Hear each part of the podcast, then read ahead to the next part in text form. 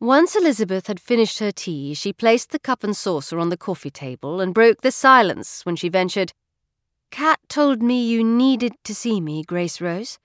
She gave her aunt a questioning look. Yes, I do. Grace Rose focused her faded blue eyes on Elizabeth. You've led an extreme life, and I suppose it will continue to be extreme, given the circumstances. A puzzled expression struck Elizabeth's face, and she responded, I'm not sure I know what you mean by extreme. Exactly that. Everything about your life so far has been extreme, different to most people's, unusual, not standard. Mine was like that too. Leaning forward again, touching Elizabeth's hand lovingly, she continued, Your mother died when you were a very small child. You barely knew her. Your father behaved in the most abominable manner, heartlessly shunting you around among us and cutting you off. Shunning you.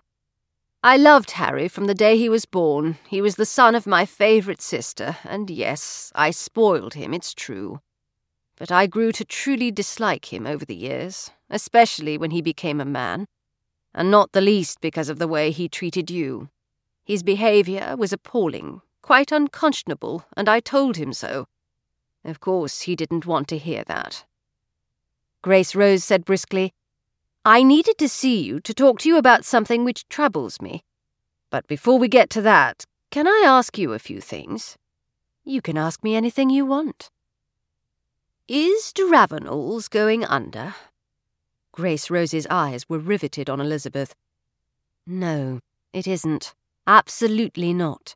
Cecil Williams and I have been on top of things for two weeks and we're sorting out the problems. We are positive we can solve them all. Grace Rose nodded.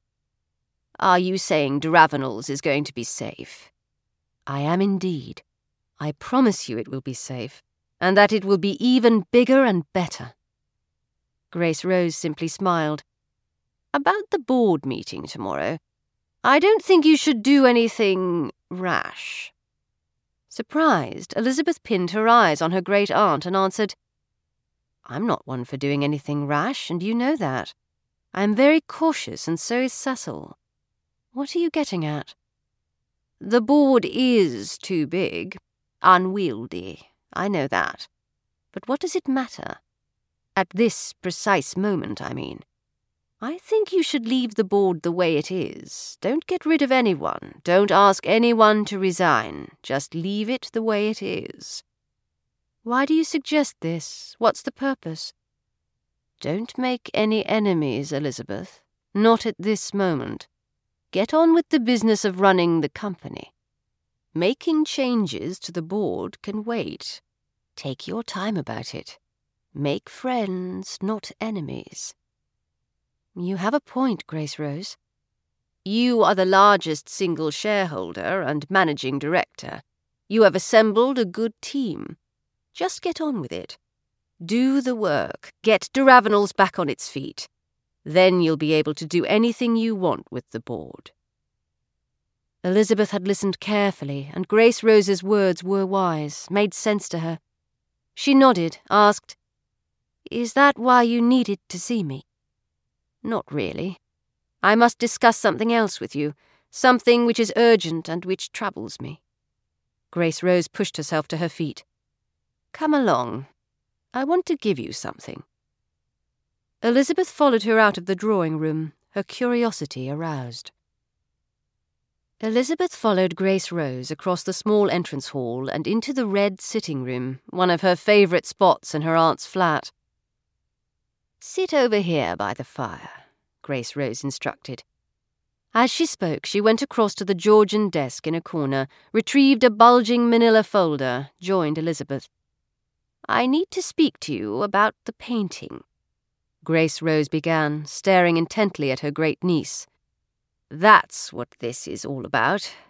And you know the painting I mean, I'm quite sure of that. Elizabeth nodded. Yes, of course I do. The painting your father bought in about 1918 because it reminded him of Bess and you. Correct. And I want a promise from you. A promise that you will not sell it. Not unless you have to, in order to save Deravenels. That must be the only reason. I promise I won't sell it, Grace Rose. You have my word. It might be a temptation to auction it off, you know. It must be worth a small fortune today. Oh, it is. I know that for a fact.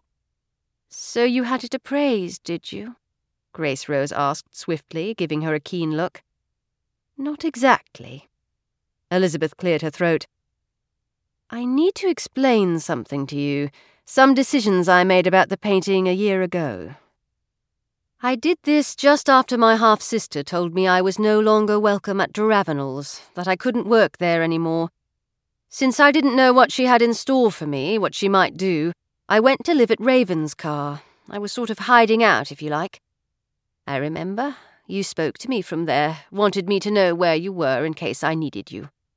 But please continue about the painting. The week Mary told me to get out, I drove down to Waverley Court and had Toby take the painting down off the library wall. We wrapped it carefully in blankets and I brought it back to London. I told him I was having it cleaned and restored. This is what I did. It is now hanging in my dressing room in the Eaton Square flat, where it is absolutely safe. Looking suddenly confused, Grace Rose murmured, but Briny Meadows saw the painting only a few weeks ago. Toby had asked him to go over to Waverley Court to help him fix the security system. There had been some sort of problem with the electrical wiring. A wide smile spread across Elizabeth's face. Bryony saw the copy I'd had made after the painting was cleaned and restored. During the period it was being copied by the artist I'd hired, I realized that Toby and Myrtle might notice the frame was new once the painting was back at Waverley Court, because the original frame was a bit chipped, the gilt worn off in places. I told the artist to put the copy in the old frame and the original in the new one so they wouldn't notice the difference. Grace Rose chuckled. Very smart of you, my dear. But out of curiosity, why did you move it in the first place? I thought Mary might actually steal it. No one would deny her access to Waverley Court, and certainly I didn't trust her. Whilst she loathed the painting, she nevertheless knew it was extremely valuable, and she could easily have taken it away. No one would have stopped her. So, very simply, I didn't want to take any chances with it. She could have sold it, you know, and given the money to Philip Alvarez. Good thinking, Elizabeth. However, Grace Rose cut herself off, then said carefully, It was hers by right, I suppose. I'm well aware of that. She inherited it from my father through our half brother Edward. But that particular day I made a judgment call. I decided she didn't deserve to have it. Grace Rose suppressed her mirth, and after a moment she remarked, Elizabeth, I think I would have done exactly the same thing if I'd been in your position. Thanks for saying that. Leaning closer, Elizabeth confided, It's worth an enormous amount. A dealer who's an old friend of mine told me that any Renoir is priceless, and especially this one, Les Deux Sœurs, because of its marvellous quality, and also because Renoir painted it in 1889 when he was in great form. When I spoke to my friend Julian Everson last summer and showed him the Renoir, he was extremely impressed. He put a price on it. He said it was worth six million pounds at least. He even added this was a rather low estimate on his part. That sounds about right. I estimated eight million pounds. Now, this folder is for you. Inside, there's a great deal of documentation about the paintings which belonged to Jane Shaw, my father's great friend. His mistress, actually.